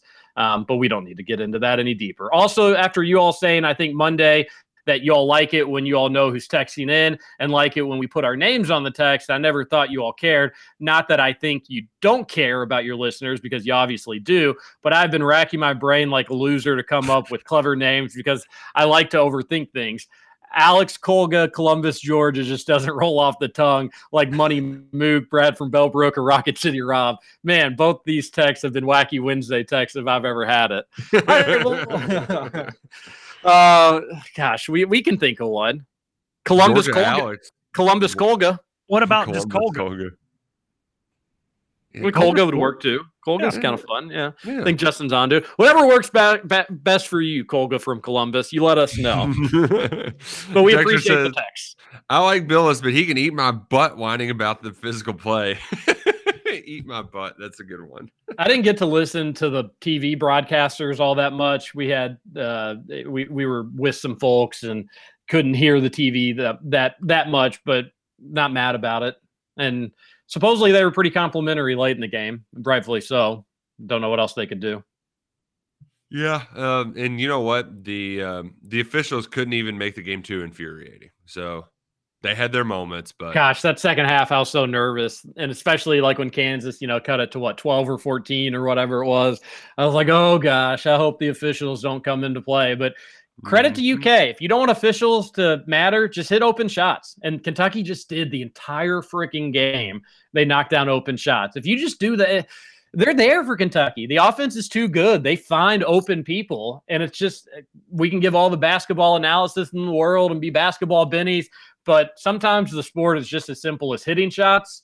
You're going to look good. Missing shots, things are going to be more difficult. And they were in fuego on Saturday night. That was a lot of fun. Texter says, hearing Go Big Blue through my TV on the road is something I will never get tired of. LFG boys. Oh, yeah, I love it too. And especially to see fans fall out of the stands early. That doesn't happen very often at Phog Allen Field. No, it doesn't. And I think this thing's going to start taking off for UK fans. Like I think you, you know the the how like we romanticized the 2010 season. UK fans were just everywhere. I mean, they the only place they really didn't travel, unfortunately, was to Syracuse for the Sweet 16 and Elite Eight games. There was there was a lot of UK fans there, but more West Virginia fans, and that doesn't happen often. But that was in large part because UK fans were already all booked to go to Indianapolis the following weekend for the Final Four. I think all UK fans were like, "That's going to be our big trip," and they neglected to go to Syracuse. But I think you, you're going to have a little bit of that this year. I think you're going to see UK fans at a lot of the road games the remainder of the year. That's generally the norm. Can't wait to see how many UK fans show up in Knoxville. That's a nine o'clock game on a Tuesday, so uh, if it was a Saturday, it could be even bigger and better. But I'm sure there'll be a ton there. There will be so many UK fans in Tampa. Won't be quite the Nashville presence, but I bet it's going to be pretty eye popping, just you know, given the distance and the travel. And then we'll see the tournament run. Um, the, the higher seed you get, Roush, the, the closer to home you're going to get to play. So obviously, UK's got plenty on the line, as if you didn't already know that. But I, I think you're seeing UK fans start to kind of embrace this group to the point like I got to go see him. I got to go travel to see him. I think Rupp Arena is going to be more full the rest of the year. It's going to be a lot of fun the next two months. A lot of fun. A lot of fun. Oh man. I did the I had something like a hair stuck in my mouth. That was, huh. Well, you're a big Cats fan. Uh, a only big- natural to have a hairball or two. It, it it definitely makes sense. A texter on the Thornton's text line says the only thing more impressive than the cats tonight is that toupee. Yeah. I love that little kid sign that there is hell to pay. Oh, was a that was that was that was wonderful. It got on it got on game day too, kind of in the background, but it still got there. Nice, nice. Well, boys, I didn't think it could get any better, but to put that beat down on KU in their building is full chub territory. Oh, TM, TMI. Uh, but totally, totally agree with you. That that we were kind of waiting. We knew that. I well, I think most people. I shouldn't say everybody. Most people knew this UK team was really good. Most people knew this UK team could get to a Final Four.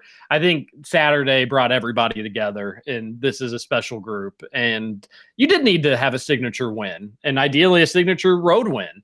Uh, there's still plenty of tough road games. UK still has to go to Alabama. They still have to go to Arkansas. They still have to go to Tennessee. I don't think Florida's all that great, but you'll still have to go to Florida. Uh, still plenty of tough challenges for UK the remainder of the season, but we know that this group can do it and take care of business and just put teams away, bury teams uh, early in the game, middle of the game. They can do it all. So fun, fun game. Texter says on the Thornton's text line, I'm still freaking nervous for the second half. I feel like there's going to be 40 foul calls this half. I was nervous about that too. Didn't happen. really happy Oh. for Brooks tonight. You and me both, buddy. One texter says. Brad from Bellbrook checks in. Hey, fellas. We know, we all know there's no stopping Toppin when he's hopping and popping, but those Kansas peons can't stop Keion because he's more like neon on Freon. I'm proud of you for getting that right. Uh, I didn't stumble up on that tongue twister. Well done, Mr. Sports Talker. Well, that's why they call me the sports Talker. Brad from Brel- Bellbrook, that was a lot of fun. Good text. I'm guessing you were feeling it on Saturday night. Um, can I just say that shout out to all the people who are uh, really piling on the Chiefs right now with the Jackson Mahomes um, stuff. Oh, very funny stuff. Yeah. Yeah. yeah. I don't I don't really care, I guess. Uh Texter says, LOL expectations to have Kenny be successful. My first goal is to see if Kenny Payne is okay if he land my first goal to see if Penny, Kenny Payne is okay is if he lands the number one recruit. I'm guessing this was maybe for the Mike Rutherford show. I accidentally sent it over. Um, I'm guessing Trevor said that he'll, if they get Wagner, that he'll be in on the Kenny Payne hire, but he may not be if they don't. Oh, setting the bar appropriately. Uh, Texter says, I've killed him, but Alpha Keion is my favorite Keion. Hitting open shots, Keion is my favorite Keion. And boy, did he do a lot of that on Saturday. But all, Yeah, but- and- uh, go on. I I was gonna say another texture put it put it well earlier. When he's not trying to do too much, when he's not forcing things, like he did a lot of just taking what Kansas gave him. A lot of those shots from like the free throw line and, and in just looked like he was at a pop a shot at Dave and Busters, just in his bag. You know, they were all so pure. A lot of his shots didn't even hit the rim. He was he was feeling it. Kentucky did a good job, kept feeding them, kept scoring. Kansas didn't make the necessary adjustments, and they got a big old fat L. Could have been just as easily as an eight, 18 point win. Could have been 30. Uh, Texter says, this from Kirby. Hey, Kirby. Big props to the refs tonight. I didn't feel like they were a factor either way, so kudos to them. Outside of Grady three turn pass and the ghost foul and Oscar, I was over the moon. Yeah, and I just generally don't care as much as long as Kentucky wins, although that's part of the issue. You need to hold them accountable regardless of what goes on. Mhm. But you didn't notice them with the with a few exceptions. So that was all right by me. Better than I thought it was going to be, especially when I saw that Sirmons was the official. Hey, uh, Justin, did the Hoosiers win? Yeah, we got a nice win. Uh, I think we won by 13. Wow. Nice ro- uh, they got a road win. I mean, Yeah, uh, back to back road wins. Come on. not a very good Maryland team, but still better than losing. Yep. Hey, absolutely. three head coaches greater than zero head coaches. I was pretty happy. A texter on the Thornton's text line, 502-414-1450 says, I'd like to see it a few more times, but if this is who Keion Brooks is, good grief. Great performance. Refs weren't perfect, but best road whistle we've gotten in a while. What a beatdown. KU fans were so shocked they didn't shoot 40 free throws. Suck it, Jayhawks. You blew. Oh man. Finally, Kansas has been exposed at home. That's what happens when they don't get to shoot unlimited free throws. Loved every minute of this game, and Kansas got what they had coming to them. Go Cats! I, and they they were doing. I didn't know if the suck it was like just a long drawn out suck it, but they were doing the suck it Jayhawks to the tone of rock chalk. So let me Yeah. redo it. Suck it, Jayhawks, Yep. you blue. And then we could speed it up, but we don't have enough time. Oh man, second. What which one do we have next? Texter, Texter says fire Cal already. I think that was a joke. Um, over under one and a half messages in the show saying Cal coached a great game. I'm going with under, but Cal once again coached a great game. Go Cats! Well, up until your the te- Texers, like the the coaches don't get a ton of credit when you win big. Usually the players get it all. But you know what? Good job, John Calipari. You did it. Yeah, uh, uh, they had a good game plan. I, I mean, again, like we talked about in hour one, you hold their best two scorers to 26 combined points on 25 shots. And then you have an offensive explosion, the likes of which haven't been seen, well, maybe since like the UNC game. But, you know, on the road, it, had been a little bit since you've seen Kentucky play that well offensively. So defensively, they were locked in. Offensively, they were locked in. Calipari deserves credit for it. Absolutely, he does. Um, and if Kentucky goes out there and lays a complete egg and they don't look prepared and nothing's working, then Calipari deserves some criticism. Uh, it goes both ways, as we always say. My goodness, we are so deep at receiver now with this new commitment, legitimate SEC studs. I smell in the near future li- the elite diesel. Ooh, Elite Diesel. I like Elite Diesel. Uh, speaking of recruiting, I, I didn't know that this happened until uh, this morning, just seeing the tweet. Uh, Jeremiah Collins, uh, UK recruit from Male, uh, cornerback. He uh, he committed over the weekend to U of L. So Satterfield, he's he's in his bag right now. He's he's got that momentum. All of the the haters that hated Scott Satterfield, they're they're eating some crow right now. Um, and then that will change, I'm sure, at some point next fall. Oh, you know, once they actually start playing the football. I don't blame Louisville fans for getting excited. It's been a rough go for them. The basketball season obviously has been a disaster. They had a good recruiting weekend. The Pierce Clarkson commitment is a big deal for them, rightfully so. Still, obviously, need to get all these guys signed, but that goes without saying. They did add a 2022 guy that had a horrible, horrible offer sheet. Um, so there's at least still that. Yeah, in uh, Kentucky, they hosted an official visitor as well, Noah Matthews, who uh, very under recruited guy until late in the process. Uh, it's going to be up to UK and Illinois on signing day. He could be their signing day addition, but I love that he's a Delaware guy and kind of like another guy from the Northeast. Josh Allen was a one-time Monmouth commit. This guy was a one-time Weber State commitment before he decommitted and started getting some more Power Five offers. So uh, could be a, could be a cat this Wednesday. Yeah, he's got good size and he's probably only going to get bigger. So I'll be interested in seeing how all that unfolds. You can't teach that size. A texter says, uh, TJ Nick, were you all getting absolutely tanked at the U of L game? Wow, Justin, an afterthought. Yeah, that's all right. I was getting tanked. Justin was like very loudly trolling U of L fans. I was I waiting for a U of L to say something, but he was just like, you know, he had had a few beers. He was like, "The league sucks. U of L sucks." He was really feeling it. That was fun. I, I did I did prod a little too much, but uh I didn't get beat up, so that was a win. You were really making friends with the Duke fan next to you. A little too friendly between you two, as a matter. We were we were fact. discussing bets. So I when we first got there, I don't even think you all heard me, but I leaned over to them and I was like, just so y'all know, I'm a Hoosier and I'm with you. Go Duke minus six today. No, disgusting. So we Absolutely were good friends. disgusting. I, I mean, it was, it was the easiest bet on the board on Saturday. if Duke and Louisville are playing one another, unless there's some implications regarding Kentucky, and Mm, especially the, state of implication. es- especially the state of the U of L program as it currently stands, I was I was rooting for Coach K to be sent out on his farewell tour with a big fat L, and I had no problem with that, but didn't happen. Uh, but it was a, a, a really fun time, and uh, the beers were flowing for those two. I, I'm waiting a month.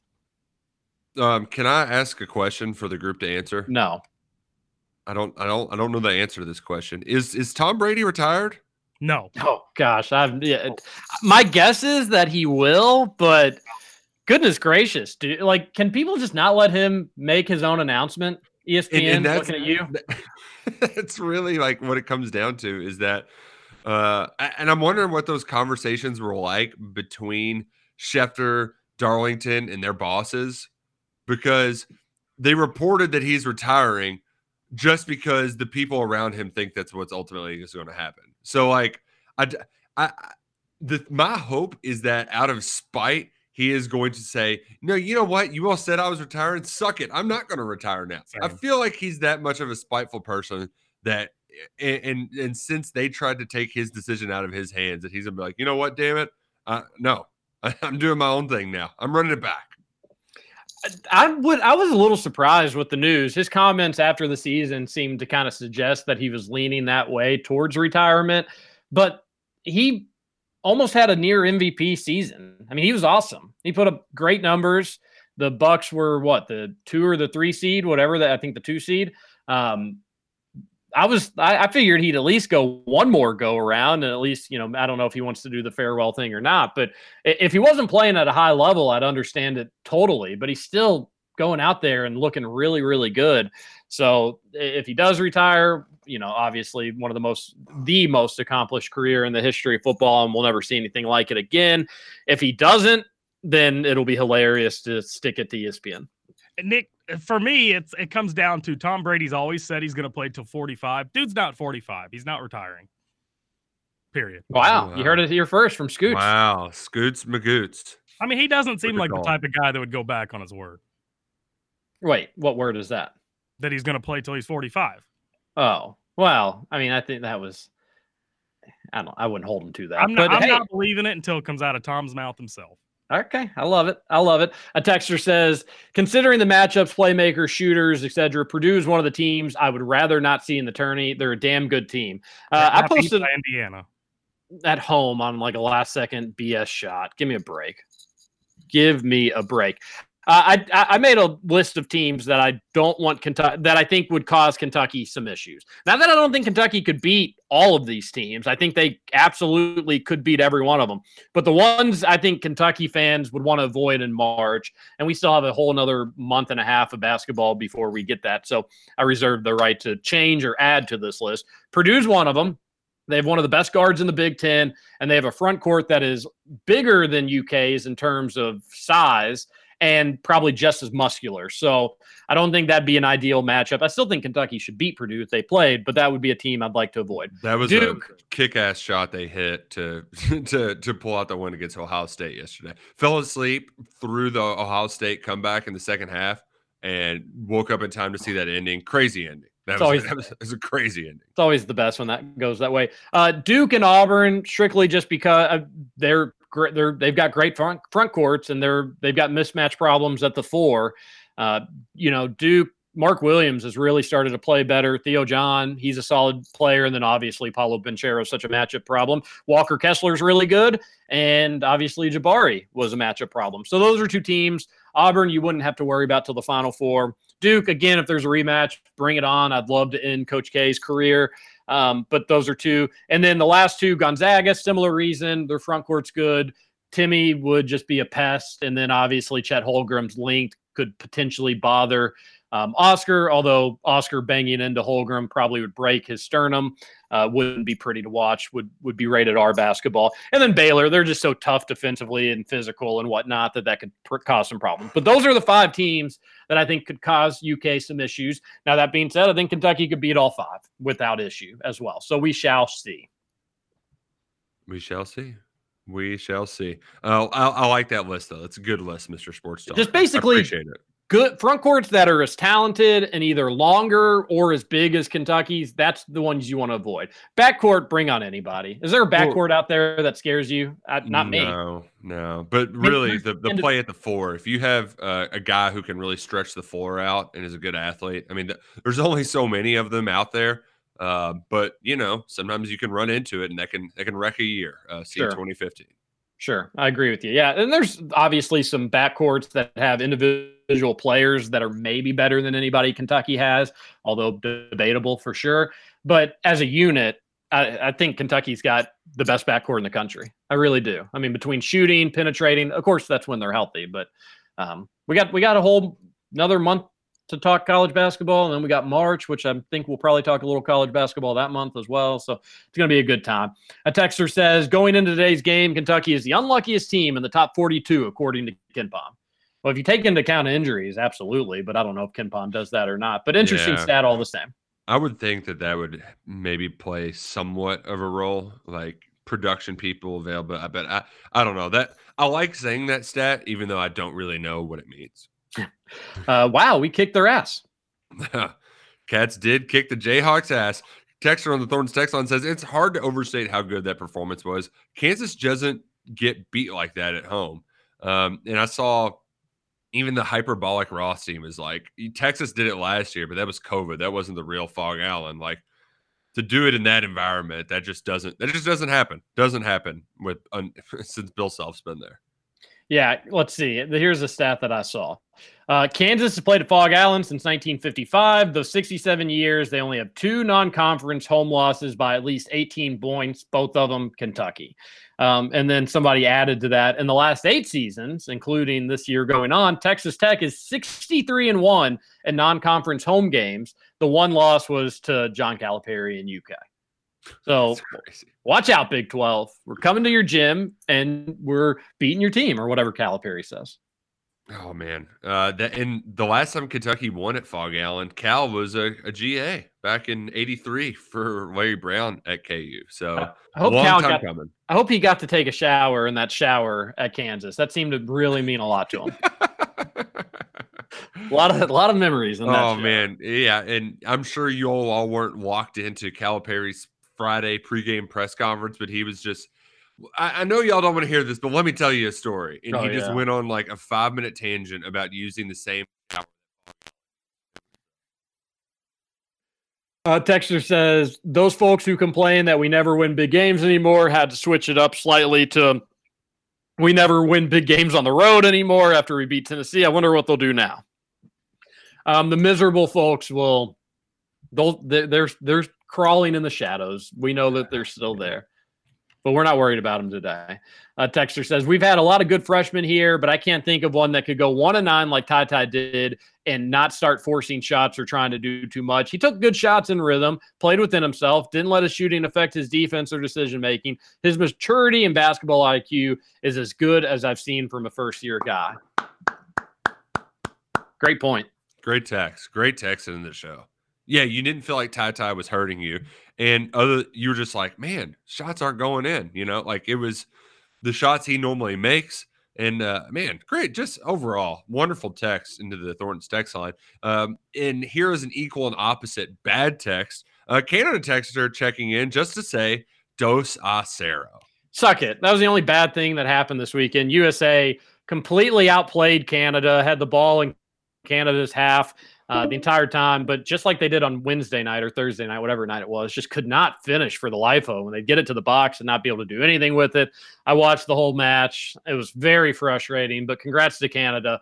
Goodness gracious. They acted like they had just won the entire Super Bowl. I, I know that they're going to go to the World Cup. I don't know if that clinched it necessarily, um, but suck it, Canada. Yeah, Canada, suck it. That bugged me. It's amazing how. Hey, also Canada texter. Where where's Justin Trudeau? Where's he hiding? Is he with Yeah. you? Let us know.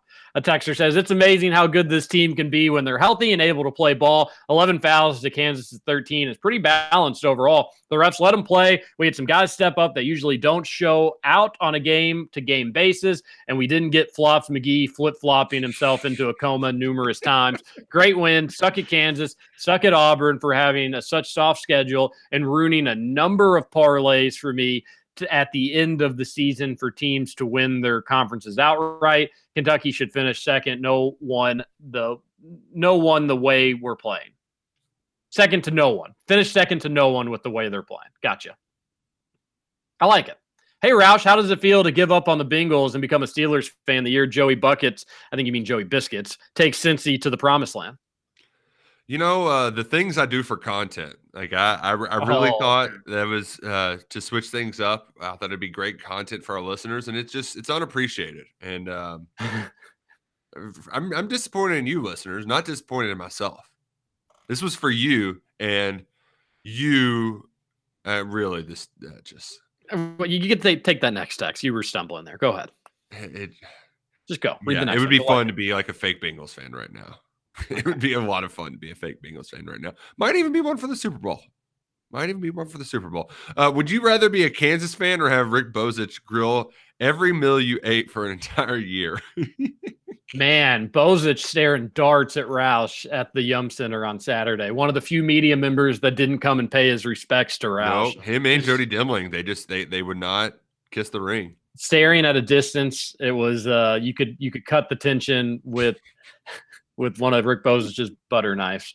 John here, good good morning to you. Win you win some, you lose some. It was not written in the script for my Chiefs this year, but maybe next time. But the Cats are freaking awesome. And I know he's been inconsistent, but if he keeps playing like that and he does it during the tournament, Brooks can play in the NBA and maybe as soon as next year. What do you guys think? We'll got to go talk to you later. Well, uh, first, John, I would like to say that uh, thoughts and prayers uh, to you right now because Patrick Mahomes starting to look a lot like Aaron Rodgers. Just those AFC Championship games at home, two for four. Come on, You're supposed to win those, John. Especially when you have a twenty-one to three lead. Yeah, I've, got- imagine if Aaron Rodgers blew that lead. Oh man, people would just be going absolutely bonkers. Uh, Chiefs are going to be all right, John. I think Patrick Mahomes is going to win a lot more games in the AFC and be in that position another time or two. And then for Brooks, I guess my overall sentiment, eh, we try to say like, hey, you know, the expectation shouldn't be for Brooks to do that every game. I think most people with half a brain are going to be, you know, thinking that same thing. But I think the overall sentiment is we do know that he can be a difference maker to win Kentucky a game. If shots aren't falling for Ty Ty, if some other guys can't get going, maybe Brooks is an option. And I wasn't 100% sure that was ever going to be the case for Brooks, where you could say, hey, let's go to Brooks, see if he can get something going. After Saturday, we can we can say that he can be an option very clearly. So that's good. And that's going to help his confidence, I think, a lot. TC from Lexington here, boys. I thought the scoreboard falling down on the Kansas team coming out before the game was poetically ironic foreshadowing to the beatdown to come. Also, I know there's been a lot of sports, but the new Righteous Gemstone episode is high quality stuff with BJ's baptism. Yeah, I've we we, we were waiting to bank some episodes uh, before getting started on it, and I've heard multiple references to BJ's baptism, and I'm sure it's just outstanding. So I I cannot wait to watch that. I will uh I'll watch that probably today. Looking forward to it. TC from Lexington. Thanks for the tip. Uh, I'm I'm caught up. Well, I'm caught up with the exception of last night's episode. Still bummed we didn't get to beat the Cards down this year. Only thing that's missing this season up to this point. Oh, there would have been a God. beatdown too. We were all saying that on Saturday, and that's no. You know, obviously this is not a good U of L team. No U of L fan would be surprised to hear that. But just UK strengths versus U of L's weaknesses would have led to Oh, quite literally a 20 point blowout win, if not more. I, I would also could, could you share your Malik Williams take too because I think it's like the most accurate, perfect synopsis of a player. Oh, it, uh, well, it, it, when he's when he's good, I, I don't remember my exact wording that I said on Saturday, but like you, you see little flashes of him that's like, okay, this is a good player for U of L. I see it. And then you'll see other flashes that he just doesn't belong at the U of L ACC level. And that's totally true. And then there's this very, very small gray area where he's just like a, a solid player. And you hardly ever see that. Either he's like doing really good things or he's doing just comically terrible things. He's never just like ho hum good. You know? It- he he is, and that's what makes him such a hilarious player because sometimes he's draining threes, and other times he's just not boxing his guy out while the dude's getting an offensive rebound for two, or He's dribbling like a point guard. into the air. And uh, what, what right before half, what the hell was that? Oh, well, yeah, no, no He kidding. just like jumped in the air, then Duke got it back and hit like a 35 foot three. It was it was hilarious. He plays point guard too much. I, I can see why U of L fans are frustrated with him. He seems like a good guy. He's been with the program for like 13 years at this point, but oh, he's frustrating. Uh, Texter says when Brooks is attacking the boards, it seems like everything else comes to him. I agree with that sentiment wholeheartedly. He was Start- just feeling it. That was a dude that you could just tell was everything was clicking for him, and he probably just drowned out all the noise, drowned out everything. And you, you've uh, Roush, I'm sure you've been that way as a basketball player. Just feel like the ball in your hands just feels right, and like you can do no wrong with it. And there's nights that that happens, and that was Brooks at at the most important stage. I'm so happy it came in a big game too. I'm glad it wasn't like Vandy or something like that. I'm glad it was the atmosphere, it was the stage that it was because Kentucky's going to need him in big games. They don't need him to score 27 points every time, but they're going to need him to contribute and help. And he also played good defense too, for what it was worth. Yeah, no, that that's that's you're exactly right. Um, but uh, and I, I think it just always comes back to that aggressive mindset and knowing what's a good amount of aggressiveness and what's just like doing the Malik Williams and throwing a shot up that's contested garbage. You know, like that. that there's a there's a fine line there. Texture Thorns text line says Stoops misses with coaching hires was pretty early in his career. He's been doing pretty well with his more recent hires. Uh, yeah, I, would say for the most part. Uh, now, you know, the jury's still out on those secondary guys that he hired in the last two years, Buffano and uh, Collins. Um, but for the most part, yeah, I feel like the, you know, you needed to hit on the Liam Coen hire, and he's nailed it so far. So with the big ones, he's done well. Uh, now you just that offensive line, Kentucky's offensive line has been a big part of its identity. So it should be an easy sell for a good offensive line coach. Like, listen, this is you. There's, there's a lot of opportunity here, uh, but yeah, the you got to keep that train rolling in the right direction. By the way, we have an official statement from the big dog on Twitter, Vince, uh, regarding the change of position. Kentucky football will be fine. It's always about the Jimmies and Joes. When we lose that, then we are in trouble. Let's get ready to make a run to the SEC championship. I think he means lose that. Uh, he has a tough time with loose and lose. Uh, that's been a constant theme for for Vince. I like it though. I like, I like the people the, losers too. But the message is spot on. Uh, and I like that. And I like that he he always tries to kind of calm the the UK waters. I think that's always mm-hmm. a nice thing about him. Um, last text. Toppin popping threes is a fun development. Oh man, when that went in, you're just like, we're the best team. That I mean, we we just ate our star in Mario Kart, and we're doing the salsa dance around the track. Man, that was awesome. That's well, that's well said. That's a good comparison. All right, everybody. Thanks for all the texts into the show live and then also over the weekend. We always love hearing from you. Uh, it's another Wednesday game day week, so it's gonna tomorrow's our Thursday for what it's worth. So tomorrow's going to be our slower day. And then game day on Wednesday, and we'll have the whole rest of the week. It's going to be a lot of fun. This is Kentucky Roll Call. Thanks to everybody. TJ Walker, Nick Roush, and Justin Kalen. We will see you on Tuesday.